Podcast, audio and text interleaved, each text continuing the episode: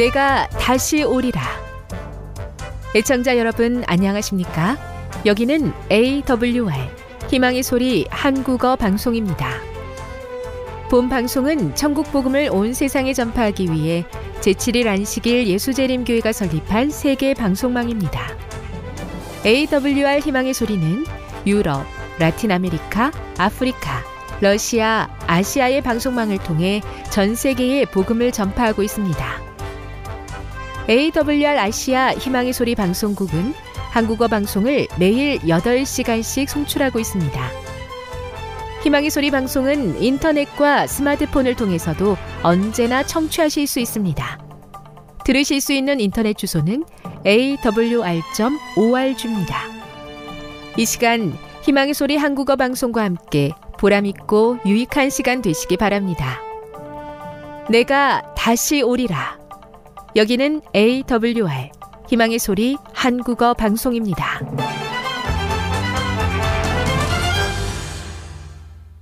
주파수 안내입니다.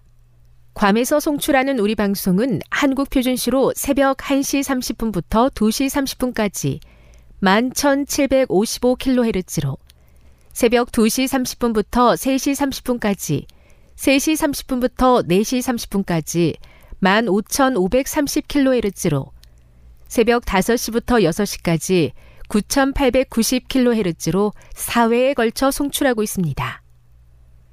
스리랑카에서 송출하는 우리 방송은 한국 표준시로 밤 9시부터 10시까지 15,530kHz로 우즈베키스탄에서는 새벽 3시부터 4시까지, 새벽 4시부터 5시까지 9,760kHz로 타지키스탄에서는 밤 9시부터 10시까지 15,255kHz로 송출하고 있습니다.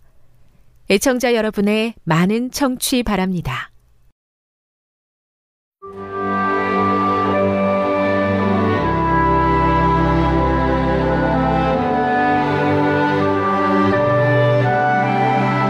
읽어주는 교과 제5과 낯선 땅에서 부르는 여호와의 노래 2월 3일 안식일의 일몰 시간은 오후 5시 57분입니다. 기억절입니다. 우리가 이방 땅에서 어찌 여호와의 노래를 부를까? 시편 137편 4절. 시편은 죄와 악, 고통과 죽음이 가득한 불완전한 이 땅에서 기록되었다. 주님의 다스리심과 그의 의로운 법으로 운영되는 조화로운 창조 세계는 악에 의해 끊임없이 위협당한다. 죄가 세상을 차츰 더 타락시키면서 이 땅은 하나님의 백성에게 점점 더 낯선 이방 땅으로 변하고 있다. 이런 현실은 시편 기자를 괴롭게 한다. 어떻게 이방 땅에서 믿음의 삶을 살 수 있는가? 이미 살펴본 것처럼 시편 기자들은 하나님의 주권적 통치와 능력, 그리고 하나님의 의로운 심판을 인정한다. 그들은 하나님이 영원하고 변함없는 피난처이시며 환란 중에 도움이 되심을 알고 있다. 하지만 시편 기자들은 그것을 알면서도 때때로 당혹스러워한다. 주님이 계시지 않는 것 같거나 주님이 계시는데도 악이 번성하는 것처럼 보이는 것은 곤란한 경험이다. 우리도 그렇게 느낄 때가 종종 있지 않은가? 기도문으로서 시편의 역설적 성격은 하나님의 침묵하시는 것처럼 보일 때에 대한 그들의 응답에서 나타난다. 그들은 하나님의 임재만 아니라 하나님이 없는 것 같이 느껴질 때에 대해서 말하고 있다. 학습 목표입니다. 깨닫기. 죄와 악이 번성하는 땅이지만 주님은 살아계시고 만물을 회복하실 것이다. 느끼기. 과거에 역사하셨던 것처럼 하나님은 지금도 일하고 계시며 그분의 나라를 이루실 것을 믿는다. 행하기. 살아계신 주님을 믿음으로 이방 땅 같은 현실에서 여전히 하나님을 찬양한다. 다음의 내용을 안교 소그룹 시간에 함께 토의해 보십시오. 1. 그대는 어떤 노래를 즐겨 부릅니까? 어떤 곳에서 그 노래를 부릅니까? 2. 악이 득세하는 것처럼 보이는 것은 어떤 심각한 질문을 야기합니까? 3. 극한 불평을 쏟게 하는 죽음 같은 고난 중에도 소망을 가지는 이유는 무엇입니까? 4. 하나님이 계시지 않는 것처럼 보일 시편 기자는 어떻게 믿음을 지탱합니까? 5. 왜 하나님을 생각하는 것이 고통이 되었습니까? 이에 대한 하나님의 답은 무엇입니까? 6. 악인들이 형통하는 뒤집힌 듯한 현실 속에서 어떻게 만물의 실상을 파악할 수 있겠습니까? 7. 하나님의 통치가 불확실해 보일 때에 우리가 기억해야 할 중요한 점은 무엇입니까? 결론입니다. 시편은 불완전하고 죄와 악이 가득하여 이방 땅이 되어가는 듯한 현실 속에서 기록되었다. 주님의 종들은 악이 번성하며 그분이 계시지 않는 것 같은 문제 속에서 갈등하며 곤란해한다. 그러나 고통 중에 하나님의 역사를 기억하며 그분께서 일하실 것에 대한 믿음을 회복하고 만물의 실상, 곧 회복하실 하나님의 나라에 대한 소망으로 이방 땅에서 여전히 하나님을 찬양한다.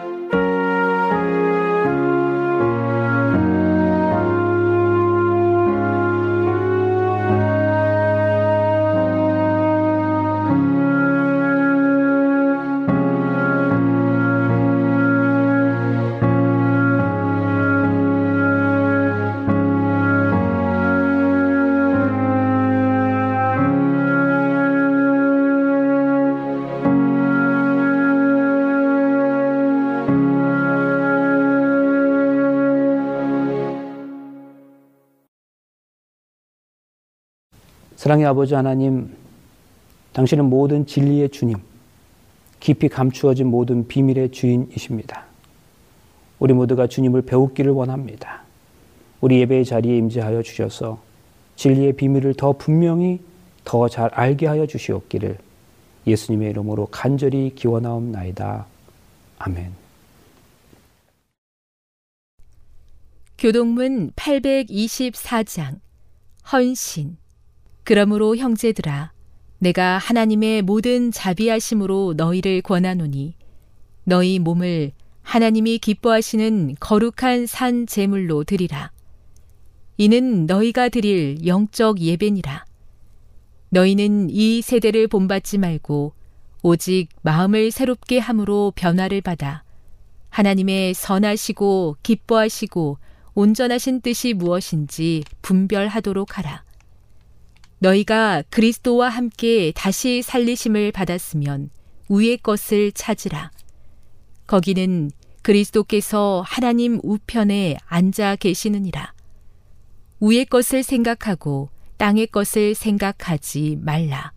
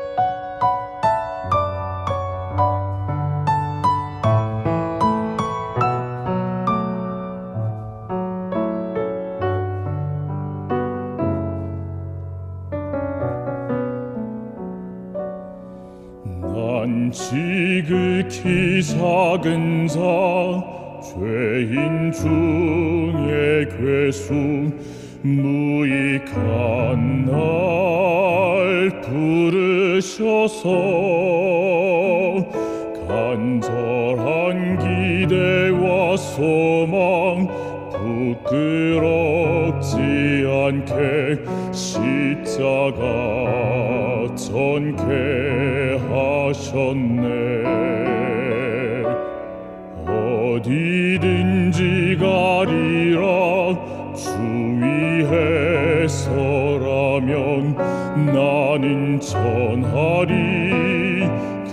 십자가 내 몸에 맨 십자가 그 보혈의 향기 온 세상 채울 때까지 살아도 주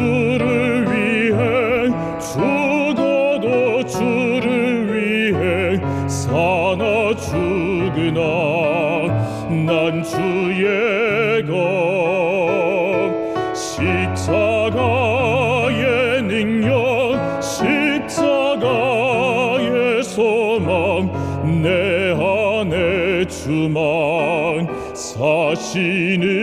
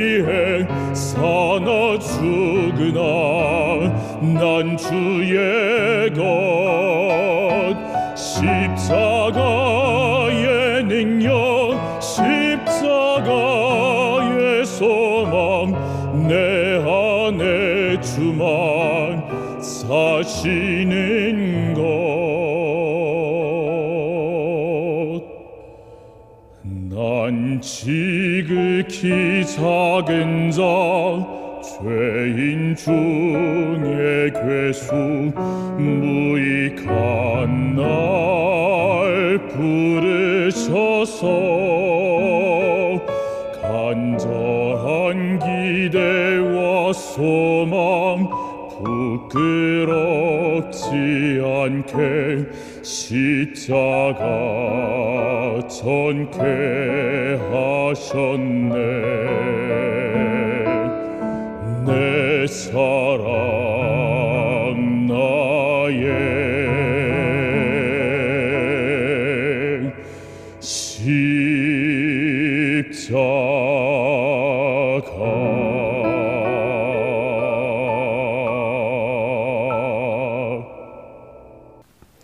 성도 여러분 안녕하십니까?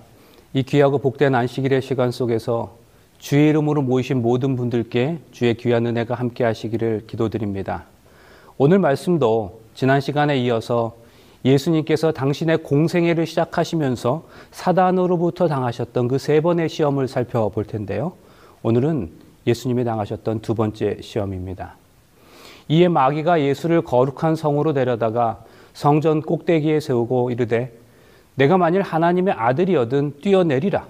기록하였으되 그가 너를 명하여 그 사자들을 명하시리니 그들이 손으로 너를 받들어 발이 돌에 부딪히지 않게 하리로다 하였느니라.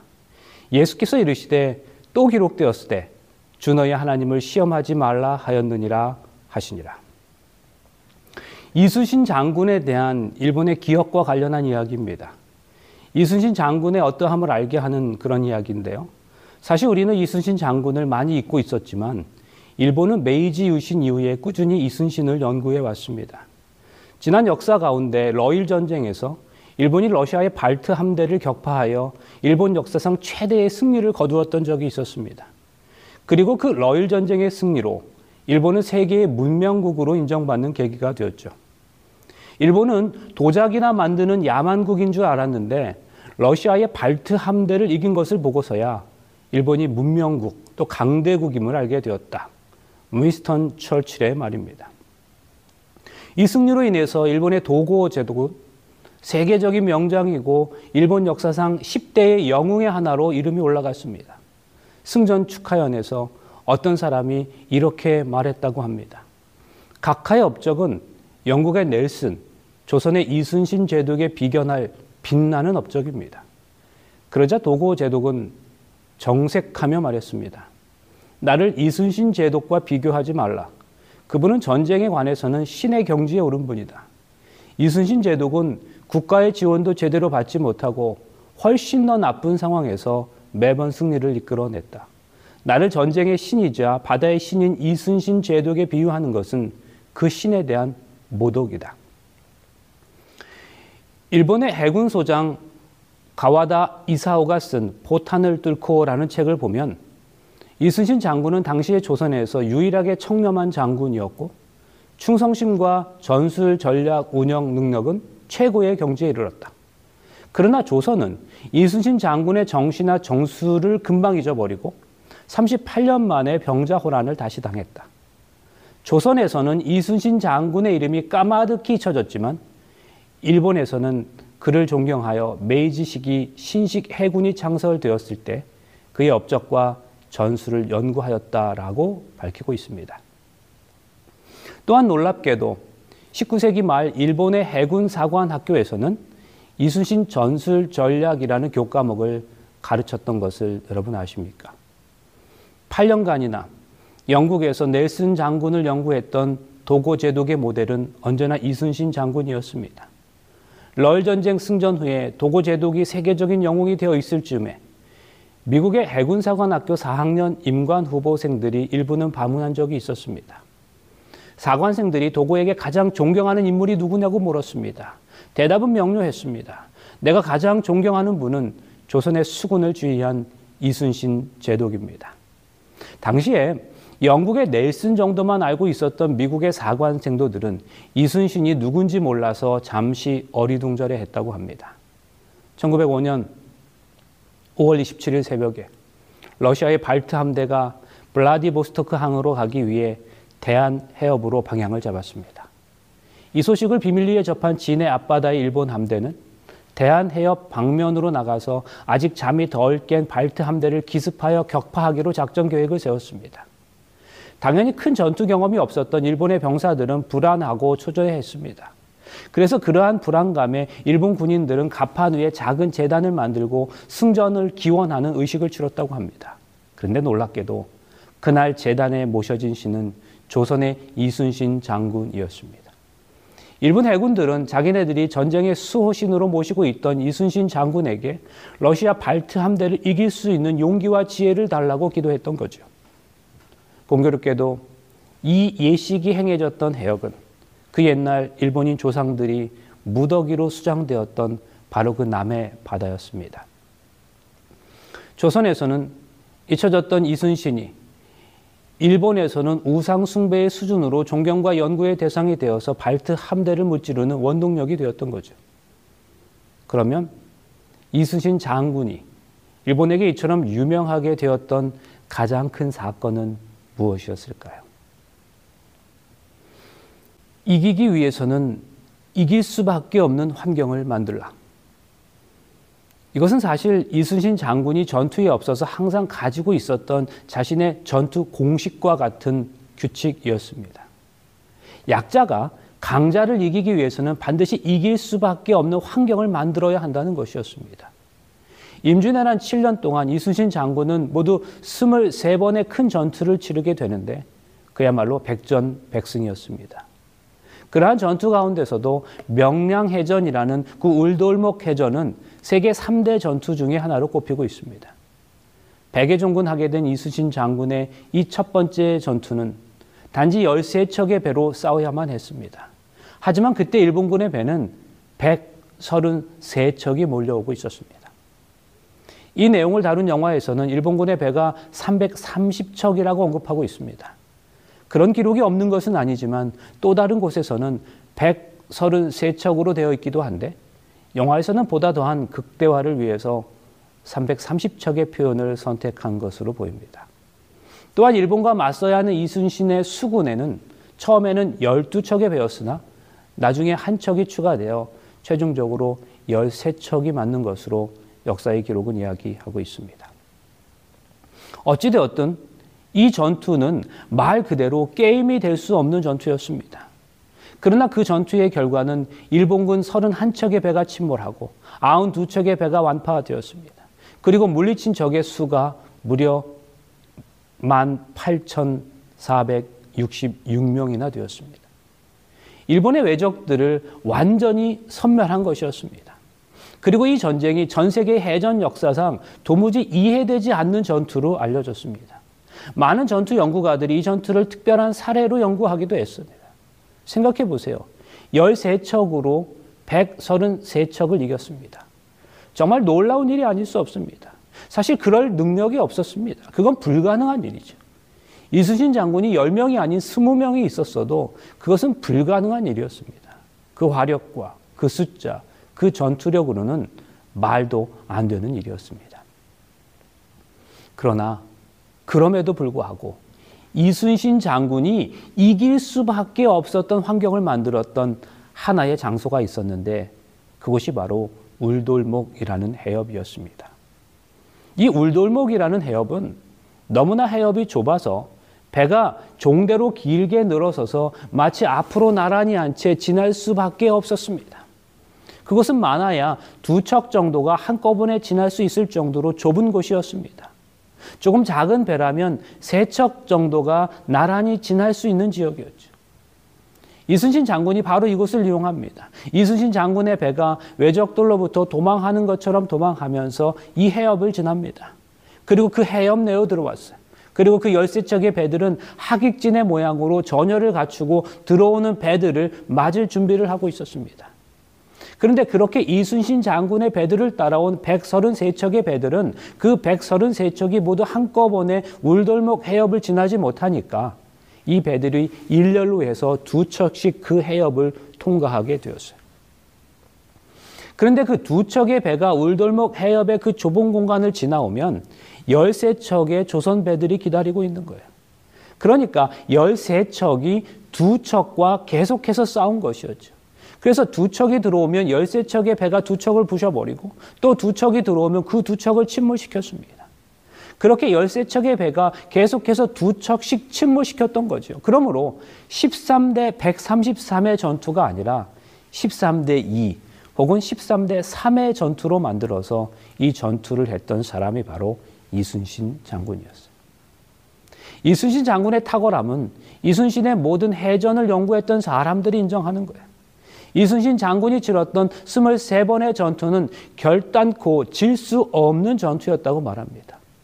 그냥 보기에는 숫자 열세, 장비나 전투력의 열세가 분명했지만 그래서 객관적으로는 질 수밖에 없는 전투였던 것처럼 보였지만 그 전투를 모두 이길 수밖에 없는 환경으로 만들어 놓았기 때문에 오히려 질 수가 없는 전투였다는 거예요.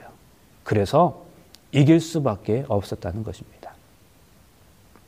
그렇게 이순신 장군은 항상 이길 수밖에 없는 환경과 상황을 만들어 놓고 이길 수밖에 없는 전투로 상대를 초대하고 이길 수밖에 없는 전투를 했지 우연히 질 전쟁을 이긴 경우가 한 번도 없었다는 것입니다.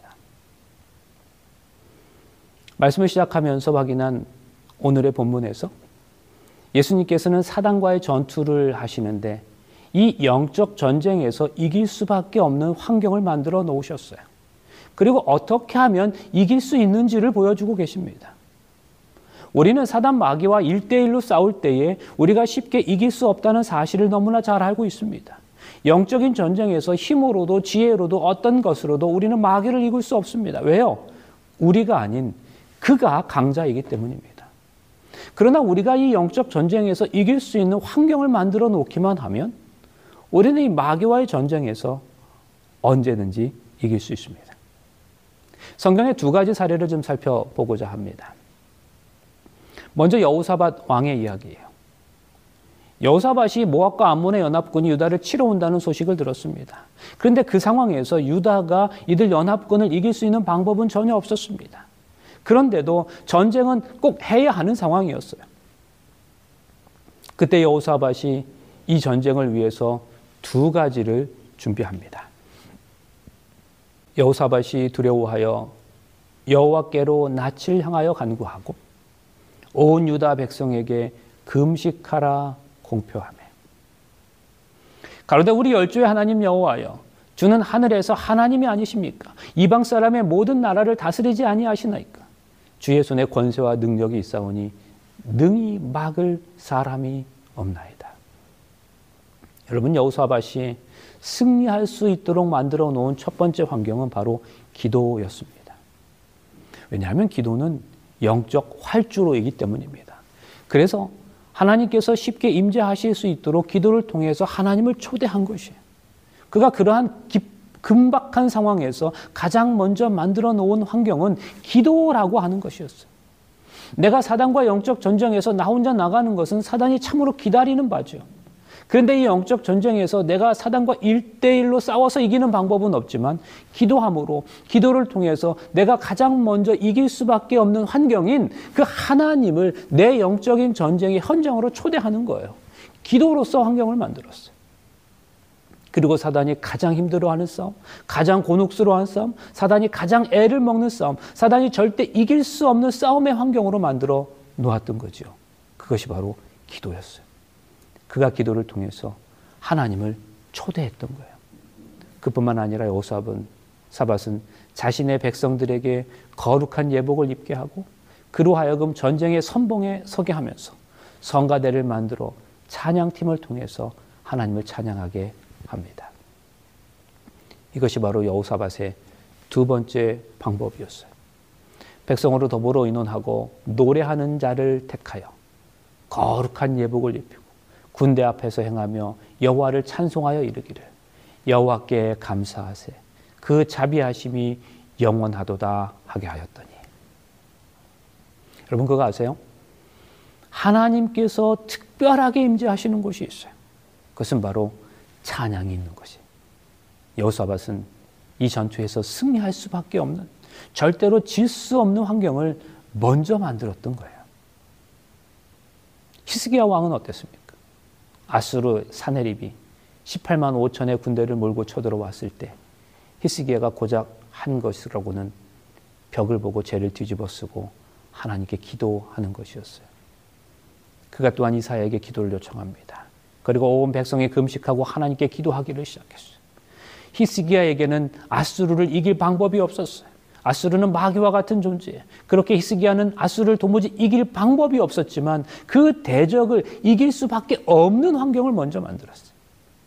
영적 전투에서 여호와 하나님께서 우리의 전투에 참여하시기만 하면 그 전투는 반드시 우리가 승리할 수 있음을 기억하게 되시기를 바랍니다.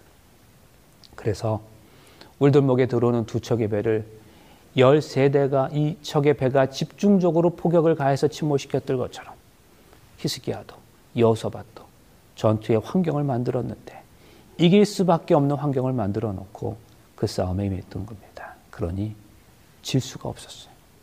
이길 수밖에 없었던 것이죠. 성경절 보시겠습니다. 이에 마귀가 예수를 거룩한 성으로 데려다가 성전 꼭대기에 세우고 이르되 네가 만일 하나님의 아들이여든 뛰어내리라 기록하였을 때 그가 너를 위하여 그 사자들을 명하시리니 그들이 손으로 너를 받들어 발이 돌에 부딪히지 않게 하리로다 하였느니라. 예수께서 이르시되 또 기록되었으되 주 너희 하나님을 시험하지 말라 하였느니라. 오늘 본문을 보세요. 우리 주님은 이 전쟁을 이미 준비하셨어요. 40일 동안 금식하시면서 이길 수밖에 없는 환경을 만들어 놓으신 거죠. 그뿐 아니라 세 번의 마귀의 공격에 대하여 기록되었으되 기록되었으되 기록되었으되 예수님은 하나님의 말씀을 선포하심으로 영적인 검인 말씀으로 사단을 베어버리셨던 거예요. 사랑하는 성도 여러분, 우리가 영적 전쟁에서 반드시 승리하기 위해서는 찬양과 기도 또 하나님의 말씀이 우리에게 있어야 합니다. 그렇게 그 찬양과 기도와 말씀으로 그 여호와 하나님이 우리의 전쟁의 현장에 초대되기만 하면 그 하나님께서 우리를 대신하여 싸워 주시고 이겨 주시는 것임을 기억하게 되기를 간절히 바랍니다. 그런데 성도 여러분, 문제가 있습니다. 이 모든 사실에도 불구하고 도대체 왜 우리는 질 수밖에 없는 환경을 만들어 놓고 전쟁을 기다리는 것입니까? 기도하지 않고 하나님의 임재를 기대할 수 없어요. 여러분 기억하세요. 지금 우리가 우리 매일의 삶에서 하나님을 향한 찬양이 없는 삶을 살고 있다면 하나님께서 우리들 각자의 영적인 전쟁에서 이겨주실 것이란 기대를 아예 포기해 버려야 합니다. 하나님 말씀에 매여 있지 않으면서 사단을 뵐 수 있는 검이 없는 상태에서 하나님께서 어떻게 나의 인생에 임재하시고 그 싸움을 대신 싸워 주실 수 있겠습니까? 하나님께서 임재하실 수 있는 환경, 내가 싸움에서 이길 수밖에 없는 환경을 만들어 놓지 않고 어떻게 그 싸움을 이길 것을 기대할 수 있겠습니까? 여러분 우리 인생이 힘이 들다면서 가정에 문제가 있고 신앙에 문제가 있고 직장에 문제가 있고 나는 정말로 신앙대로 살려고 하는데 세상이 나를 도무지 가만두지 않는다면서요. 내 인생의 문제에 있어서 너무나 우유부단한 자신의 모습을 보면서 실망하신다면서요. 매일 쓰러지고 실패하는 나 자신이 너무나 싫으시다면서요. 그러면 이길 수밖에 없는 환경을 만들어야 하는 거 아니겠어요? 그러면서 왜 매일 싸움에 진다면서 왜 말씀의 자리, 기도의 자리, 찬양의 자리로 우리 주님을 초청하지 않느냐 말이에요. 여러분, 하나님의 임재를 모두 배제한 상태에서 싸우면 백전백패임을 기억해야 합니다. 그러므로 우리가 기도, 말씀, 찬양으로 하나님께서 임재하실 수밖에 없는 상황을 만들어 놓을 때 우리 하나님께서 우리를 대신하여 싸우시고 그 싸움에서 우리는 이길 수밖에 없는 경험을 하게 될 것임을 기억하게 되시기를 바랍니다. 자, 그렇다면 이제 우리가 살펴볼 것은 마귀가 예수님께 공격했던 내용이 무엇인가? 또 예수님께서 공격하셨던 내용이 무엇인가? 도대체 기도와 말씀으로 이겼던 내용이 무엇인가 하는 거예요. 오늘 본문을 보면 마귀는 예수님을 시험하면서 그 자신도 하나님의 말씀을 인용하지요. 그 사실 시편 91편의 말씀을 인용했는데요. 먼저 본문의 내용을 좀 보세요. 가로되 내가 만일 하나님의 아들이어든 뛰어내리라 기록하였을 때 저가 너를 위하여 그 사자들을 명하시리니 저희가 손으로 너를 받들어 발이 돌에 부딪히지 않게 하리로다 하였느니라. 그런데 말씀드린 대로 이것은 시편의 말씀을 인용한 것인데요. 사실 그가 시편의 말씀을 인용하면서 대단히 중요한 한 가지를 빼놓고 있었어요. 시편의 말씀입니다. 저가 너를 위하여 그 사자들을 명하사 내 모든 길에 너를 지키게 하십니다. 내 모든 길에 너를 지키게 하십니다. 저희가 그 손으로 너를 붙들어 발이 돌에 부딪히지 않게 하리로 마귀가 예수님께 말씀을 가지고 왔어요. 그런데 사실 그렇게 사단이 가져온 말씀은 원래 그 말씀이 의도하던 것이 아니었어요. 내 모든 길에 너를 지키게 하심이라. 내 모든 길에. 그러면 여러분, 그 내 모든 길은 무엇을 의미하는가? 원래 그 말씀의 내용은 이런 것이었어요. 하나님의 백성이 여호와의 장막 안에 거하면서 여호와 하나님을 의지하면서 하나님의 택하신 순종의 길을 살 때에 하나님께서는 당신의 장막에 거하고 당신을 의지하는 그렇게 살아가는 그의 인생길에서 그가 어떠한 상황을 만난다 할지라도 그와 동행해 주시고 함께 해 주신다는 의미의 말씀이에요. 내가 내 장막 안에 거하고 나만을 의지하고 내 인생을 살아갈 때 내 인생에 어려운 일을 만날지라도 내 인생은 결탁고 실패하지 않을 것이라는 그 말씀을 사단이 지금 이렇게 교묘하게 바꾸어서 말하고 있는 요 말씀의 의미를 바꾸었어요. 안전과 보호의 조건을 빼버린 거죠. 그런데 여러분, 문제의 핵심은 그 다음이에요. 생각해 보세요. 그렇게 마귀의 말대로 예수님께서 성전 꼭대기에서 뛰어내리실 때에 과연 어떠한 일이 일어나겠습니까? 마귀는 이 시험을 통해서 도대체 무엇을 기대하고 있었던 것일까요? 성전 안과 밖에는 사람들이 가장 많이 모여 있는 장소지 그런데 그렇게 많은 사람들이 있는 곳 성전에서 예수님께서 뛰어내리십니다. 그러면 예수님이 성전 앞 광장 바닥으로 완전히 곤두박질 치시겠습니까? 아니죠. 물론 아니에요. 하나님의 천사들이 예수님을 붙들어 주실 거예요. 그리고 안전하게 그 광장에 착지하실 거예요. 그러면 그 모습을 사람들이 보면 어떻게 반응할까요? 모두가 다 깜짝 놀라고 예수님은 갑자기 인기가 오르기 시작할 거예요. 모두가 다 함성을 지르고 박수 갈채가 나오기 시작할 거예요. 사단이 무엇을 유도했는가? 그렇게 뛰어내릴 때에 너 이름 석자가 이 땅의 사람들에게 인정받고 박수받고 내 이름이 높아지게 하라. 사단이 했던 그 두 번째 공격의 밑바닥에 있는 것이 무엇이었는가 하면 네 이름 석자가 인정받도록 살아라라는 거예요. 내가 사람들에게 무엇을 행하든지 박수갈채를 받도록 살라는 것이요. 여러분, 기도가 없고 말씀이 없으면 우리는 우리의 이름 석자를 이겨낼 수가 없습니다. 하나님 내가 수고했는데 아무도 안 알아줍니다. 내가 열심히 교회에서 봉사하고 내 시간을 다 드렸는데 아무도 나를 기억해 주지 않습니다. 여러분, 그럴 때 우리 마음이 정말 섭섭한 거예요. 내 마음이 자꾸 나보다 덜 헌신한 어떤 사람이 박수받고 인정받는 것이 마음에 분해고 억울해지기 시작하는 거야. 그 근간이 뭔가 하면 사람들이 나를 알아주지 않는 게 나에게 큰 시험이 되는 거예요. 보여지지 않는 일에 헌금하는 일이 정말 어렵습니다. 왜 그럴까요? 그것은 이름이 안 드러나니까 그렇습니다. 그런데 마귀는 그 소리를 들으라는 거예 네가 뛰어내리고 천사가 발을 받쳐 주었을 때 모두가 와 하고 놀라게 하라는 거예요. 그러면 모두가 너에게 손뼉치기 시작하리라는 거예요. 그런데 이 싸움을 어떻게 이기는가? 기도와 말씀으로 예수님께서 이기셨다는 거예요. 이길 수밖에 없는 환경을 만들어 놓으시고 예수님께서 이기셨던 것이 무엇인가 하면 그것은 바로 그 이름 석자를 이기는 것이었어요. 여러분 이건 쉽지 않은 일이에요. 참으로 힘든 일이에요. 그렇게 힘든 일이니 시험으로 온 거예요. 유명한 작곡가 베르디가 있습니다. 그러니까 첫 번째 연주가 끝나고 사람들이 다 일어나 기립박수를 쳤어요. 그러나 베르디는 박수하는 관정들을 향해 반응하지 않았어요. 그리고 저 높은 곳 VIP석을 응시하면서 음악의 대가 로시니를 주목하고 있었습니다. 그는 다른 사람이 아닌 로시니가 어떻게 평가해 주는지를 기다리고 있었던 거예요. 그에게 온통 관심이 로시니 뿐이었습니다. 이름을 내려놓지 못하면 마귀로부터 끊임없이 공격을 당합니다. 여러분, 우리가 누구의 인정을 받아야 하겠습니까? 오늘 그 분야의 최고 전문가, 대선배가 나를 어떻게 평가해 주는가가 중요한 거 아니겠습니까? 하나님께서 나에게 박수를 보내주시는 것이 진짜 칭찬입니다. 하나님께서 나를 격려해 주시는 게 진짜 격려입니다. 하나님께서 나를 인정해 주지 않는데 수많은 사람들이 나를 인정해 주는 그것이 내 영적인 삶에서 무슨 의미가 있겠습니까? 여러분 이것이 바로 우리 인생에서 경험하게 되는 두 번째 영적 싸움임을 기억하시기를 간절히 바랍니다. 임진왜란 때 왜군을 맞아 싸우다 전사한 학봉종과 이야기는 정말로 유명하죠. 학봉 김성일 집안의 애국 정신에 대해서 많은 사람들이 찬사를 보내고 있어요. 직계 후손들뿐만 아니라 그의 제자들 역시 모두가 다 애국자들이었습니다.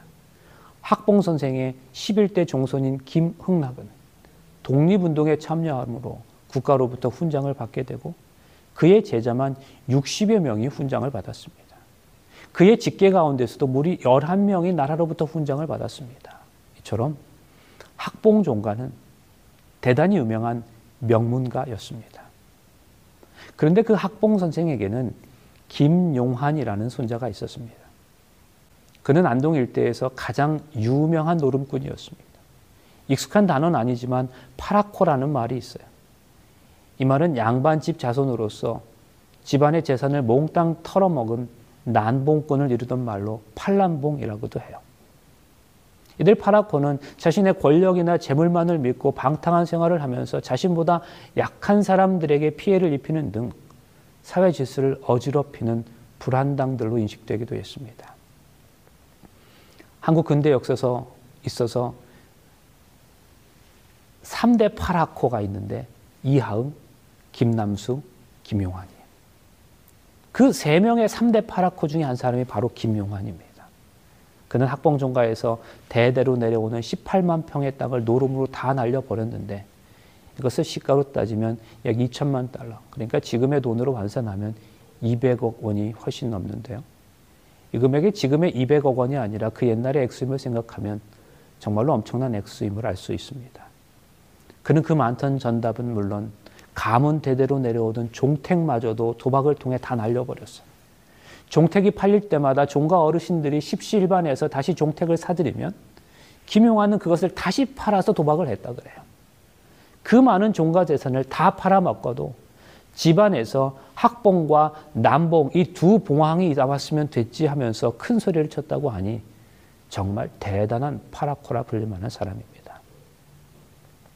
심지어 무남 동료 외동딸을 시집 보낼 때 사돈이 될 집에서 이 집안의 어려운 사정을 알고 혼수로 그저 농 하나 사오라고 돈을 보냈다고 하는데 김용환이 그 돈조차 도박에 다 써버렸다고 합니다. 딸은 어쩔 수 없이 할머니가 쓰던 헌 오동나무 3층장을 혼수로 가져갑니다. 이름난 명문 종갓집 딸을 며느리로 삼아 데려왔더니 그 아비는 유명한 파라코이고 장농사오라고 보낸 돈마저 도박으로 날리고 헌 농을 들고 왔으니 시댁에서 과가 난 것은 자명한 일이겠죠. 분을 참지 못한 시댁에서는 파라코의 귀신이 쓰인 농이라고 하며 마을 강변 모래사장에 내놓고 불을 싸질러 버렸다고 합니다. 김용환은 그렇게 파라코 불한당의 이름으로 죽었습니다. 죽을 때까지 그러다 죽었어요.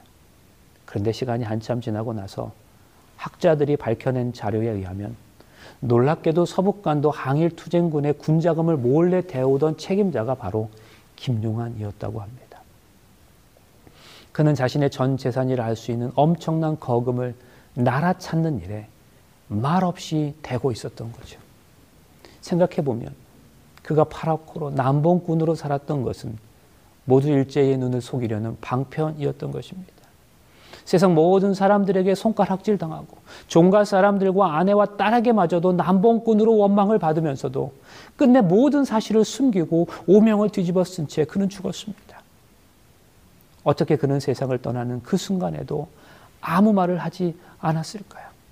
사실은 나 원래 이런 사람이었다고, 내가 한 일은 이런 일이었다고, 이렇게 어떻게 한마디 말을 남기지 않았을까? 어떻게 그 감당하기 어려웠을 오명을 모두 끌어안고 눈을 감을 수가 있었을까요? 이 모든 사실이 밝혀져 김용환은 1995년 광복 50주년 기념식에서 건국훈장 애국족장을 추서받게 됩니다. 그 임종 무렵에 이 사실을 알고 있던 독립군 동지가 머리맡에서 이제는 좀 만주에 돈 버낸 사실을 얘기해도 되지 않겠냐고 하자 김용환은 선비로서 당연히 할 일을 했을 뿐인데 이야기할 필요가 없다고 하면서 눈을 감았다고 합니다.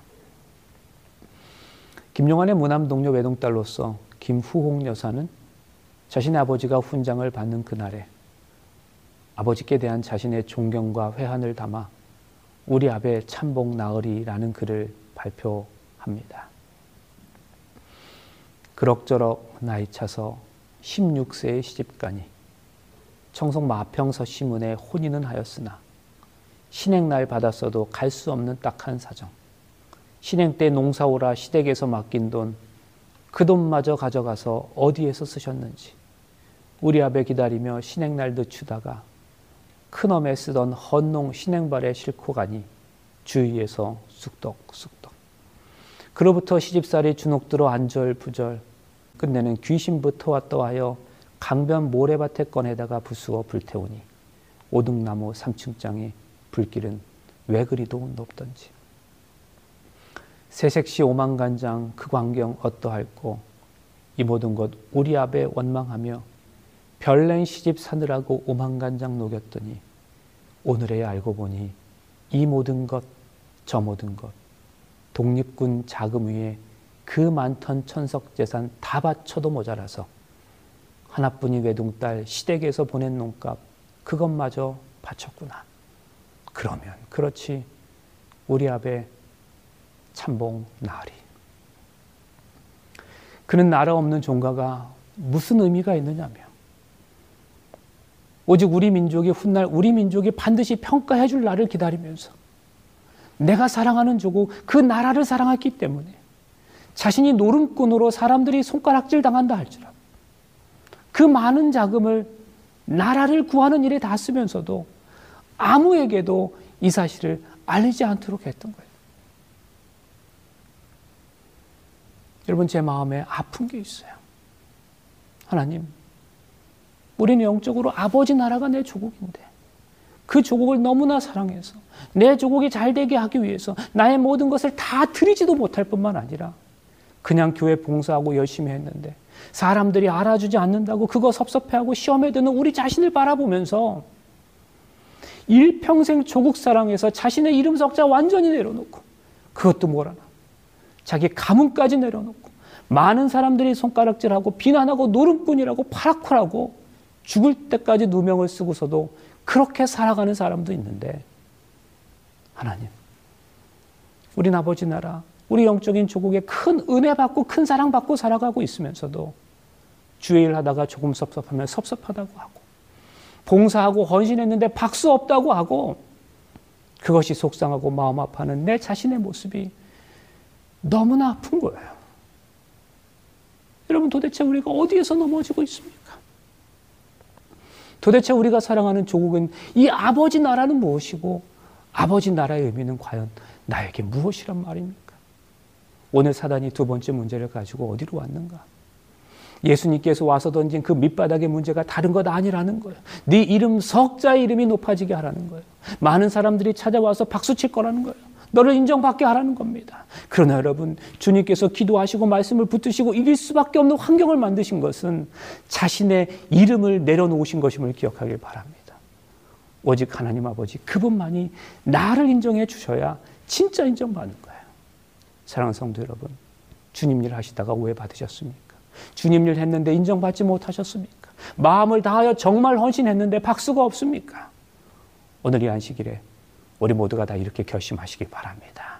우리 그날 천사장과 수많은 천사들이 기립박수하고 살아계신 주님께서 우리 앞에 서서 우리를 환영하고 우리를 인정해 주시는 그 날을 바라보고 학봉종과 김용환 씨처럼 죽는 날까지 누명을 못 벗어도 죽는 날까지 오해를 당한다 할지라도 대한민국 사랑에서 자신의 가정도 내려놓았던 것처럼 우리도 아버지 하늘나라 임하는 그날까지 오늘 우리의 모든 수모와 어려움과 오해와 인정받지 못한 삶, 박수갈채 없는 삶을 이길 수밖에 없는 기도와 말씀의 환경으로 연출하셔서 저와 여러분의 이름 석자를 내려놓을 수 있기를 간절히 바라면서 말씀을 마치겠습니다.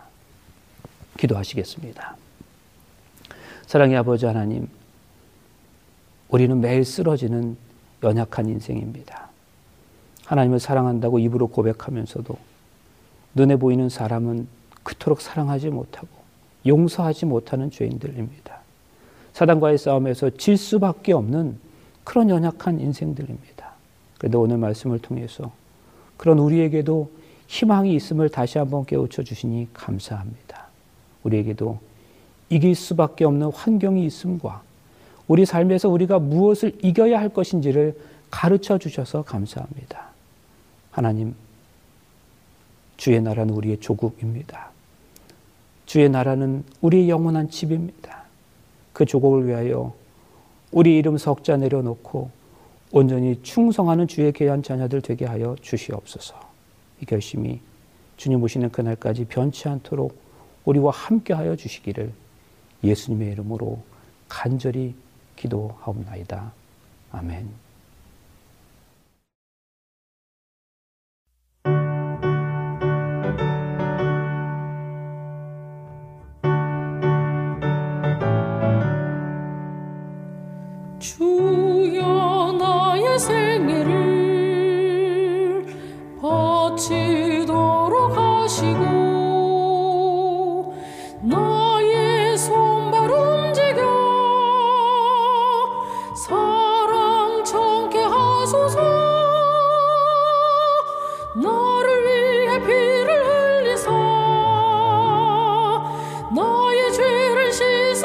seni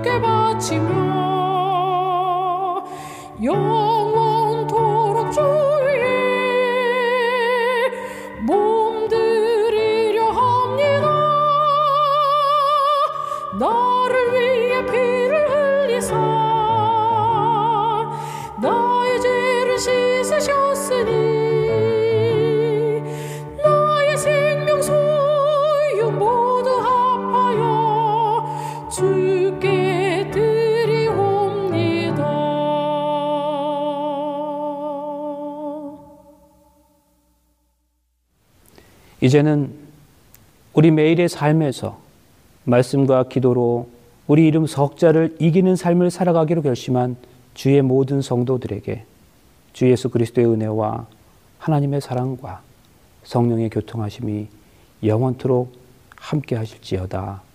아멘.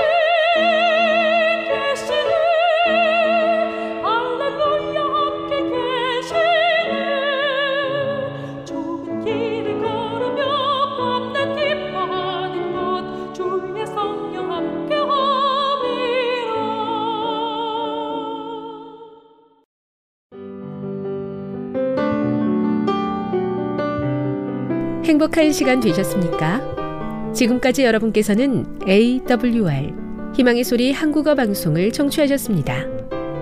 방송을 청취하시고 문의를 원하시는 분은 우편번호 02461 대한민국 서울시 동대문구 이문로 1길 11 희망의 소리 방송부 앞으로 편지나 엽서를 보내주시거나 지역번호 0 2 3 2 9 9 5 2 9 6 8번으로 전화 주시기 바랍니다. 지금까지 함께 해주신 애청자 여러분들께 감사드립니다. 애청자 여러분, 다음 이 시간까지 하나님 안에서 늘 평안하십시오. 감사합니다. 내가 다시 오리라. 여기는 AWR 희망의 소리 한국어 방송입니다.